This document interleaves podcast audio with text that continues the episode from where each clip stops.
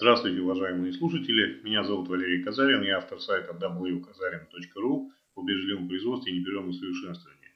Сегодня у меня в гостях создатель первых российских бесплатных онлайн-курсов по 6 Sigma и сайта sixsigmaonline.ru Константин Демейджик. Демейджик – это псевдоним, под которым он а, известен в интернете. Мы поговорим о проектном опыте Константина по внедрению 6 Sigma и о той первой сессии онлайн-курсов 6 Sigma, которая недавно завершилась на сайте sixsigmaonline.ru. Итак, первый вопрос. Константин, насколько давно ты занимаешься проектами Six Sigma? Если выделять в отдельную графу 6 да, то с отдельными проектами я бы не сказал, что я занимаюсь. Все проекты так или иначе связаны и связывают в себя разные инструменты. Поэтому 6 сигм как такового срока нет.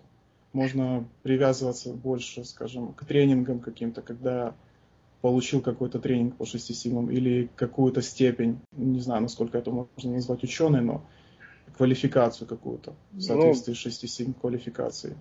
Твое знакомство с 6 сигма, оно началось с обучения или с проекта какого-то, или с какой-то а, работы? В принципе, началось, точнее, я познакомился с 6 сигм как с, со статистического контроля процесса. Да, это ближе нам всем. Это то, что давно работает, и один из таких инструментов 6 сигм, который известен далеко за пределами самой методологии. Uh-huh. А, с другой стороны, если говорить о самом, как, как самом методе, да, цикле DMake и 6 сигмах, то познакомился, да, я с, с тренинга, но это было больше не, не, это был больше не сам по себе тренинг, а как бы самообучение. И лишь затем последовал э, как бы тренинг. Угу. Я знаю, что ты получил э, черный пояс по 6 сигма. А, давно это было? А, это было более пяти лет назад. Если говорить о законченном проекте. Если говорить о тренинге, то это было немножко раньше. Ну, uh-huh. Как бы Black Belt, он привязывается не к самому тренингу, или вот квалификация Black Belt, она привязывается не к теоретическим знаниям, не к самому курсу, а в действительности к проекту Black Belt, который за собой тянет определенную, определенную экономию денег. Uh-huh. Соответственно, уже в течение пяти лет ты э, настоящий Black Belt, черный поезд, да, и можешь э, соответственно, вести работу в качестве черного пояса и выполнять проект. Так?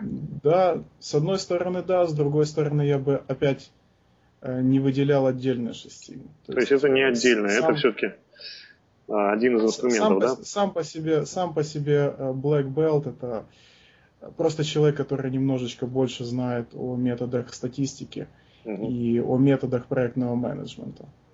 То есть э, получить квалификацию Six Sigma Black Belt абсолютно не означает стать успешным э, менеджером проекта да, или лидером проекта. Uh-huh. За, за практикующим и успешным практикующим э, Black Belt, либо мастер Black Belt, либо даже Green Belt стоит не только тренинг по 6 Sigma, стоит гораздо больше, скажем, навыков проектного менеджмента, потому что не, всег- не всегда все-таки статистика может помочь или решить какую-то бизнес-проблему.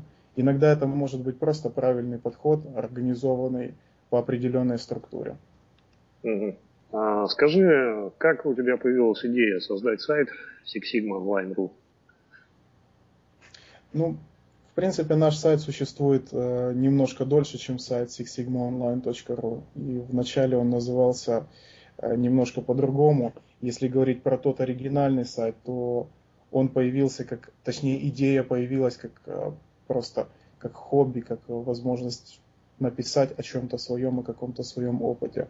sixsigmaonline.ru э, это как бы наш небольшой ребрендинг, который мы хотели подвязать под онлайн-курсы и который должен подчеркнуть, э, скажем, нашу направленность на обучение, а не просто как, как какой-то блог или какой-то научно-популярный сайт. А, первоначальная идея была в чем? В первого сайта, из которого вырос уже sixsigmaonline.ru. Ну, на самом деле, если говорить о первом сайте, то вот по прошествии уже двух лет, да, даже немножко больше, уже скоро три года, как, э, как мы открыли сайт, то я, я его сейчас вижу как блог. То есть mm-hmm. это не был полноценный сайт, это был больше как, как блог. либо как ресурс, на котором делятся своим опытом энтузиасты, либо, если говорить про авторство статей, да, то это были в основном мои статьи, но я работал вместе со своими коллегами, mm-hmm. которые по нынешней день остаются редакторами нашего сайта. А, основная идея, когда это, когда это возникло, все-таки возможность поделиться опытом. Mm-hmm. А идея курса пришла уже позже. И вот эта идея курса, она уже привела за собой ребрендинг, да, и изменения. Абсолютно верно.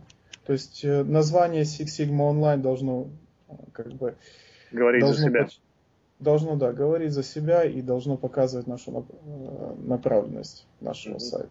Или стратегию нашего сайта, или цель нашего сайта. Тогда вот можешь подробнее рассказать о том, что именно привело тебя к этой идее сделать именно онлайн-курсы? Ну, онлайн-курсы, как бы само по себе идея не новая. Угу. Эта возможность э, довольно распространена даже у других консалтинговых компаний. Не, ну, не, не, только, не только за рубежом, но уже и у, и у многих российских компаний. Э, тем не менее, что она дает нам? Она дает нам возможность э, доступа к тренингам в любое время. Вот, вот это основная идея, дать возможность людям учиться отдельно от работы, либо в свободное время от работы. Угу. Хорошо. А, недавно, насколько я знаю, закончился первый, первый поток, первое обучение, да, первые курсы по 6 сигма для зеленых поясов. Каковы твои впечатления от проделанной работы, от того, что происходило, от результатов этого обучения? А, результаты довольно все-таки спорные. И впечатления пополам. То есть э, можно говорить о, пози- о ряде позитивных впечатлений, можно говорить о ряде негативных впечатлений. Как общий итог, это первый блин все-таки не комом у нас получился. А с другой стороны, у нас довольно-таки низкий выход получился. То есть количество людей, которые дошли до конца и которые в действительности получили свою квалификацию и получили от меня диплом, оно составило ничтожный процент по сравнению с тем количеством, которое начинало тренинг. Также мы затянули довольно, довольно сильно сроки обучения. То есть если изначально мы планировали 5 недель обучения, то вылилось у нас это все в 3 месяца. С другой стороны, онлайн-курс, первая сессия и два зеленых пояса, которые в действительности заслуживают того, чтобы носить это звание или владеть этой квалификацией, это уже позитивный результат. Еще более интересный результат получился с людьми, которым не удалось завершить тренинг, но, но они дошли до последнего этапа. И те впечатления, которыми они делились, не только мне приятные, но и видно, что человеку интересно было участвовать, и видно, что человек понял и узнал для себя что-то новое. И я считаю, что это гораздо важнее, скажем, любого сертификата или любого, любой квалификации, так как если человек вырос или сдвинулся с одной точки стал на ступеньку выше или стал на голову выше, стал немножко больше знать и получил возможность реализовать это в своих проектах, в своей работе, то это уже плюс. Ну, со своей стороны могу сказать, что я думаю, вот э, такой опыт онлайн-курсов, мне кажется, первый в России, я других не слышал, он стоит того, чтобы его сделать, да, и любые результаты, которые получились, они на самом деле выдающийся, потому что ничего такого подобного не было. Вот. А, я могу тебя только поздравить еще раз с тем, что эти курсы закончились. Первая сессия прошла. Ты выпустил первых двух зеленых поясов. Хочу поздравить этих людей с их новой квалификацией. Да? А тебя хочу спросить о том, а, что ты планируешь э, делать дальше. А, ну, во-первых, первый курс внес небольшие корректировки в нашу стратегию. Если Раньше я рассматривал курсы для зеленых поясов как промежуточный этап между подготовкой курсов для черных поясов. То сейчас, а, в принципе, мы немножко поменяли свою стратегию и решили сфокусироваться на людях, которые, ну нельзя сказать, что не доросли, а все-таки не могут позволить себе по той или иной причине а, участвовать в этом курсе. Онлайн-курсы у нас бесплатные, то есть они открытые потенциально для всех участников. Тем не менее, часть участников не имеет, э, либо не трудоустроены, либо занимается образованием, либо не может воплотить в силу других причин свой проект. И вариант у нас, если мы двигаемся дальше к черному поясу, то это дать возможность людям проходить тренинг э, без проекта, что, на мой взгляд, абсолютно неправильно, так как специалист 6 сигм не должен разбираться в основах статистики, а должен разбираться в основах проектного менеджмента и должен умело вписывать статистические инструменты в этот менеджмент, а, в управление проектом и в осуществление проектов. Поэтому тот курс, который у нас сейчас есть, и те требования, которые мы к нему, которые мы к нему ставим, да, то есть там надо сдать ряд экзаменов, надо пройти ряд теоретических материалов, надо пройти ряд экзаменов и успешно их сдать, и надо завершить реальный проект, который может смело носить название проекта 6 сигм зеленого пояса, он остается. До черного пояса довольно-таки нам еще далеко плыть, и наша аудитория а, все-таки пока, пока, наверное, еще не на 100% готова, чтобы участвовать в таких тренингах. Поэтому мы приняли решение готовить тренинги для желтых поясов. А, что под собой это подразумевает? Это подразумевает немножко скажем, ступеньку ниже, да, под зеленым поясом, и это будет всего лишь теоретическое обучение. С одной стороны, можно сказать, что это шаг назад в сторону упрощения наших курсов. С другой стороны, э, с точки зрения образования наших читателей, это на голову выше, и это, на мой взгляд, все-таки правильный шаг. Таким образом, мы не только дадим возможность участвовать в курсах и получить знания большему количеству людей, но и э, подготовим для будущих курсов, для курсов зеленых поясов, в том числе и черных поясов, кандидатов, которые в действительности смогут с первого раза пройти этот тренинг и смогут достичь результата на 100%. В общем, ты прав. На самом деле нужно подготовить аудиторию да, для того, чтобы она могла проходить эти курсы. Ты планируешь сделать курс теоретический для желтых поясов. Будут ли еще раз проводиться курсы для зеленых поясов и будет ли что-то меняться в процессе обучения зеленых поясов? А, да, само собой мы планируем продолжать программу обучения для зеленых поясов. Во-первых, она для нас интересна, а во-вторых, она дает возможность все-таки не посмотреть на статистику со стороны, не, не просто посмотреть на 6, на 6 сигм, что это такое, с чем его едят, а дает возможность пощупать это, а, внедрить, угу. попробовать на вкус, ощутить, как это, применить какой-то какой принцип, научный принцип и получить из него бизнес-результат, реальный результат, который можно посчитать в деньгах. Поэтому зеленый пояс остается сейчас нашей основной программой. План развития курсов для желтых поясов это, это план на будущее. Сейчас основное это, конечно, зеленый пояс и тренинг, который мы планируем, он состоится буквально через месяц, через два. Следующий, Все, да? Что, да, да, это будет вторая сессия, которую мы начнем буквально этой осенью уже. Как таковых изменений не будет.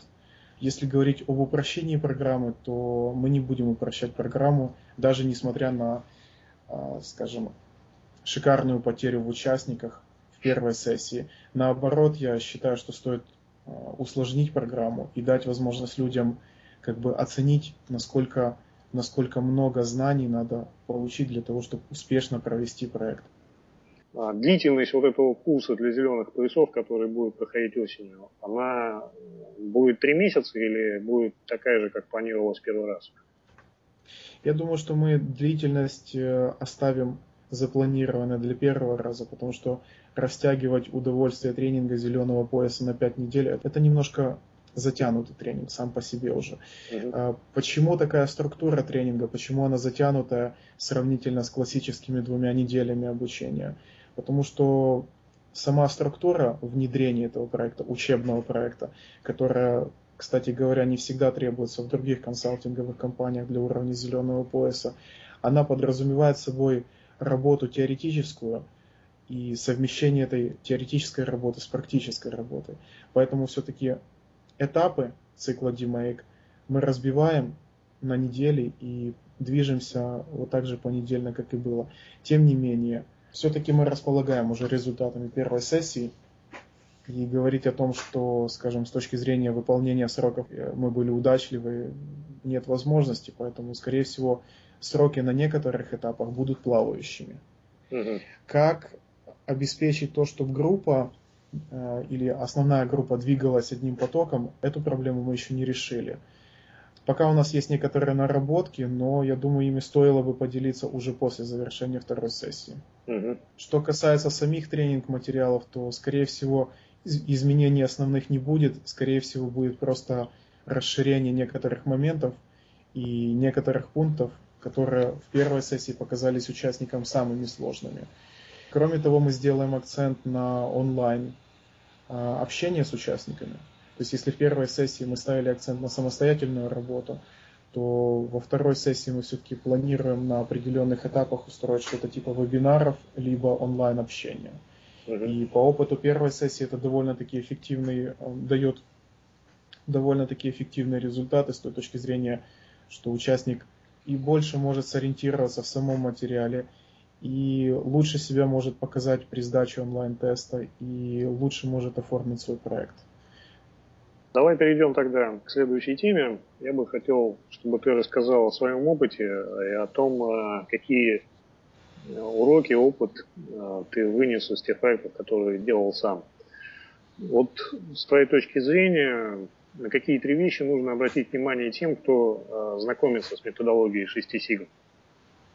Если говорить о методологии 6 сигм, как о науке, которую все воспринимают просто как расширенным или не расширенным или э, суженной частью статистики, то здесь опытом делиться в особенности ну, как бы нет смысла, потому что применять какие-то отдельные методы э, на одном производстве, это не означает, что эти же стат-методы могут оказаться столь же эффективными на другом производстве.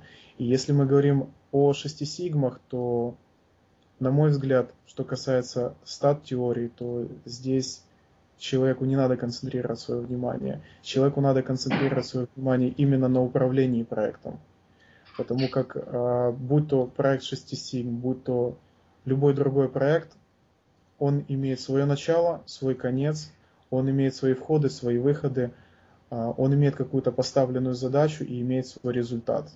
Какие инструменты человек или участник тренинга, или любой лидер проекта применяет – это интересно, но с точки зрения теории. Что касается опыта проектного менеджмента, то здесь интереснее все-таки а, как бы обращать внимание на общие азы проектного менеджмента, а не, а не на сами инструменты. Вот что я пытаюсь сказать. То есть, а, как человек планирует свой проект, uh-huh. как он ведет коммуникацию внутри организации с, с участниками проекта, с пользователями проекта, как он ведет э, коммуникацию с менеджментом в организации. Даже планирование это уже как бы средняя часть. Вначале стоит остановиться на обосновании проекта, как человек и по каким принципам обосновывает проект, и как он выделяет область проекта. Потому как это одни из основных э, пунктов, я бы сказал, решающих пунктов, которые влияют на исход проекта. Да, вот, сами входы, само начало. После этого можно как бы сфокусировать внимание на планировании.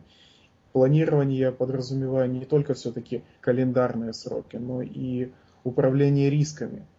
То есть не просто mm запланировать себе а, сбор данных или анализ данных или внедрение изменений на протяжении там месяца, недели или, или квартала, но и спланировать возможные риски и их влияние на эти сроки. Грамотное планирование, оно также отличает успешного лидера проектов, будь то 6 Sigma, будь то Lean проекты, будь то какие-либо другие проекты, от э, человека, который просто пытается руководить проектами, да? Uh-huh. От человека, который только, только начал руководить проектами, от человека, который, скажем, не видит конечной цели. Ну и раз уж мы говорим конкретно в ракурсе 6 Sigma, то все-таки я бы выделил, а, так как мы уже говорили про область проекта, про обоснование проекта, я бы выделил следующий этап, это сбор данных. Чем 6 Sigma отличается от остальных а, методологий и методов, и чем 6 Sigma проекты отличаются во многом от других проектов? Тем, что они начинаются не просто с обоснования бизнес-проблемы, а они начинаются с обоснования и измерения этой проблемы. Вот. Mm-hmm. И это основа 6 Sigma.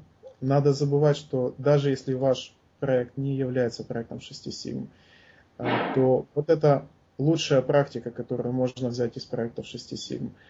и которая дает возможность э, говорить нам о том, что все решения, принятые в проекте, были основаны на данных, а не на предположениях или на скорости ветра или еще на каких-то субъективных оценках. Если говорить о том, какие факторы больше всего влияют на успех проекта 6 Sigma, что сильнее всего влияет на то, что проект дойдет до конца и будет успешным, что ты можешь назвать? Ну, в принципе, если говорить о проекте, то мы уже часть этого обсудили. Если mm-hmm. говорить о все-таки о проекте 6.7, который так или иначе э, работает с определенными инструментами статистики и, скажем, заимствует, можно так сказать, определенные инструменты, которые классически называют lean инструментами, да, или lean подходом, uh-huh. то, конечно, основной момент все-таки остается первая часть, это define, определение проблемы измерения. Но сам анализ проблемы, он э, не зря он находится в центре, да, можно так uh-huh. сказать. Если, если uh-huh. взять цикл DMake, то он не зря находится в центре. Uh-huh. Вот этот момент, этот этап позволяет э, бизнес-проблему, измеренную в каких-то бизнес-показателях, перевести на язык 6 Этот анализ позволяет, этот этап, точнее, позволяет проанализировать проблемы, которые влияют на бизнес-показатели с точки э, зрения 6 сигм и с, научного, с точки зрения научного подхода. Поэтому сам анализ и то, как человек проводит анализ, проводит ли он его эффективно, просто нарисовав рыбу и там пару костей, к ней нарисовав пару, пару причин, либо он в действительности э, пытается, скажем, построить Парету по какой-то новой классификации, которая даст ему в действительности результат, выделит ему те руткосы. И насколько человек ищет в действительности проблему, а не то, что кроется не проблему, а причину проблемы, а не то, что кроется под проблемой, да, первый уровень под проблемой. А, вот, вот это определяет как бы успех. Потому что на самом деле стадия улучшений, несмотря на то, что ее считают самой важной и заслуженно все-таки, потому что это стадия, где принимаются все, все решения, где они внедряются, да, где в действительности можно пощупать результат этого проекта. На самом деле все забывают, что перед этой стадией идет анализ, который всего лишь навсего превращается в эти решения. Угу. Поэтому стадия улучшений, она всего лишь техническая. А стадия анализа, она нас должна привести к этим решениям. Ну да. Без анализа могут получиться просто неудачные идеи улучшения, да, и ни к чему не придет. Или неэффективное решение. Или неэффективное решение, верно. С, э, с какими проблемами, проблемами какого рода чаще всего приходилось тебе сталкиваться в своих проектах? О чем бы ты хотел предупредить э, новичков и тех, кто начинает, э, кто пробует, кто делает первые проекты?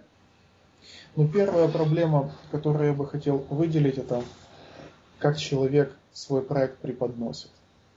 То есть э, как, как он начинает свой проект. Если он в действительности пытается обосновать свою работу, если он ее пытается обосновать бизнес-показателями, то это гарантирует ему поддержку. Да? Если, если мы все прекрасно понимаем, о чем идет речь в этом проекте, если мы все прекрасно понимаем, почему мы должны приложить усилия в этом проекте, тогда любые изменения, какие бы мы ни принимали а, в ходе проекта самого, они воспринимаются легче. Угу.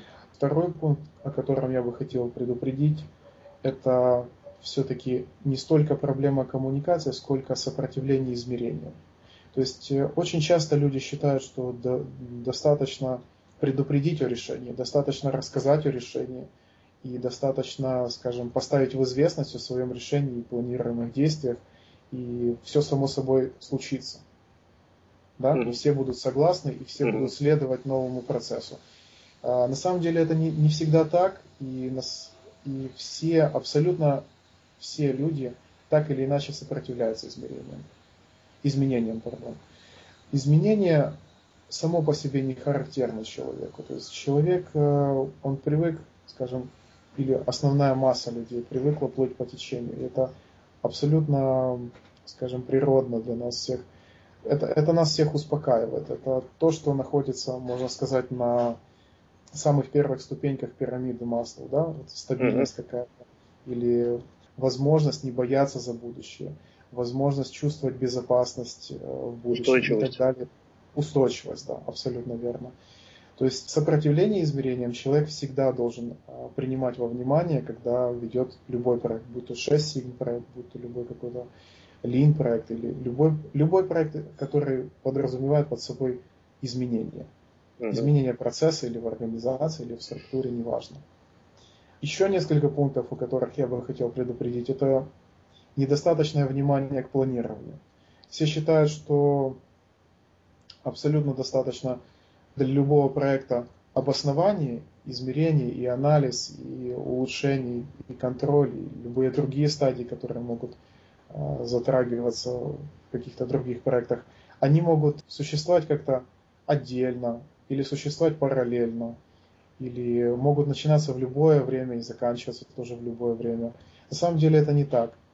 А, нужно четко понимать, что проблема, она не только влияет на скажем, какие-то показатели или на прибыльность фирмы да, или организации, но она еще и существует где-то во времени. То есть проблемы, с которыми э, все специалисты боролись 10 лет назад, это совсем не те проблемы, которые, э, которые перед нами стоят сейчас. Угу. И решать проблему на протяжении года означает ставить под большой риск результаты. результаты. Решать проблему на протяжении полгода тоже означает подвергать риску результаты своего проекта. Поэтому любой проект, он должен э, а, четко с, сопоставлять между собой планирование или ход и длительность проекта с теми рисками, которые могут повлиять на этот проект. Угу. И отсюда э, можно прийти к тому же анализу рисков, который должен обязательно включать в себя понимание человеком того, что он свой проект должен когда-то завершить, и чем скорее, тем лучше. Угу. Вот это как бы основные пункты, о которых я бы хотел предупредить новичков. Конечно, они не все, вряд ли можно выделить их как главными, но это то, что я считаю, или на что стоит обратить внимание, по моему мнению. Угу. Ну и, наверное, последний вопрос, касающийся твоего опыта тоже. Какой главный урок для себя ты вынес из тех проектов, которыми занимался последние пять лет? Как бы ты его сформулировал? Ну, на самом деле, выделить один из уроков довольно-таки сложно. Каждый проект, он по, по своей сути должен быть уникальным. Возможно, стоит выделить то, чем многие пренебрегают, в том числе и я. А, это мысль о том, что можно всегда что-то себе упростить, какую-то работу. То есть если проект 6 сигм состоит из пяти циклов, то его вполне удачно можно и завершить из трех. Да? Там, померить чего-то, чего-то улучшить и mm-hmm. о чем-то отчитаться. Это не всегда так. Э, если, если есть какой, какая-то структура, если есть какой-то предыдущий опыт или опыт других специалистов, если есть, скажем, э, установленное мнение, что нужно сначала определить проблему, потом ее измерить, и, скажем, если остановиться на, этой, на этом этапе, и когда мы меряем проблему, удостовериться, что мы можем верить этим данным, то нужно в действительности удостовериться, что мы им можем верить. Потому что если на самом деле мы померяем что-то или соберем какие-то данные, но после этого на последнем этапе окажется, что данные на самом деле были неправдивые, неважно по какой причине, а, будь то кто-то неправильно вносил их, будь то кто-то неправильно измерял, то получится, что время потрачено впустую. И всего-навсего этого можно было избежать, следуя той структуре, которая установлена, следуя, следуя тем рекомендациям, которые установлены. Ну вот, думаю, на этом примере можно описать основной урок. Понятно. Ну что ж, спасибо за интервью, за то, что ты рассказал нам. А, еще раз хочу тебя поздравить с окончанием первой сессии онлайн-курсов и пожелать дальнейших успехов, пожелать того, чтобы твои будущие проекты также были успешными – и приносили не только финансовую выгоду, но и удовольствие. Спасибо большое. А, я бы хотел выделить все-таки не финансовую выгоду в проектах, а в действительности удовольствие, так как а, сессия онлайн обучения и те кейсы, которые мы рассматривали во время этого курса, принесли в действительности больше удовольствия и были довольно-таки интересными. И это, я, я считаю, что это основное, что Если людям интересно с этим работать, если кому-то интересно э, за этим следить, это основное. Спасибо большое. Удачи. Удачи.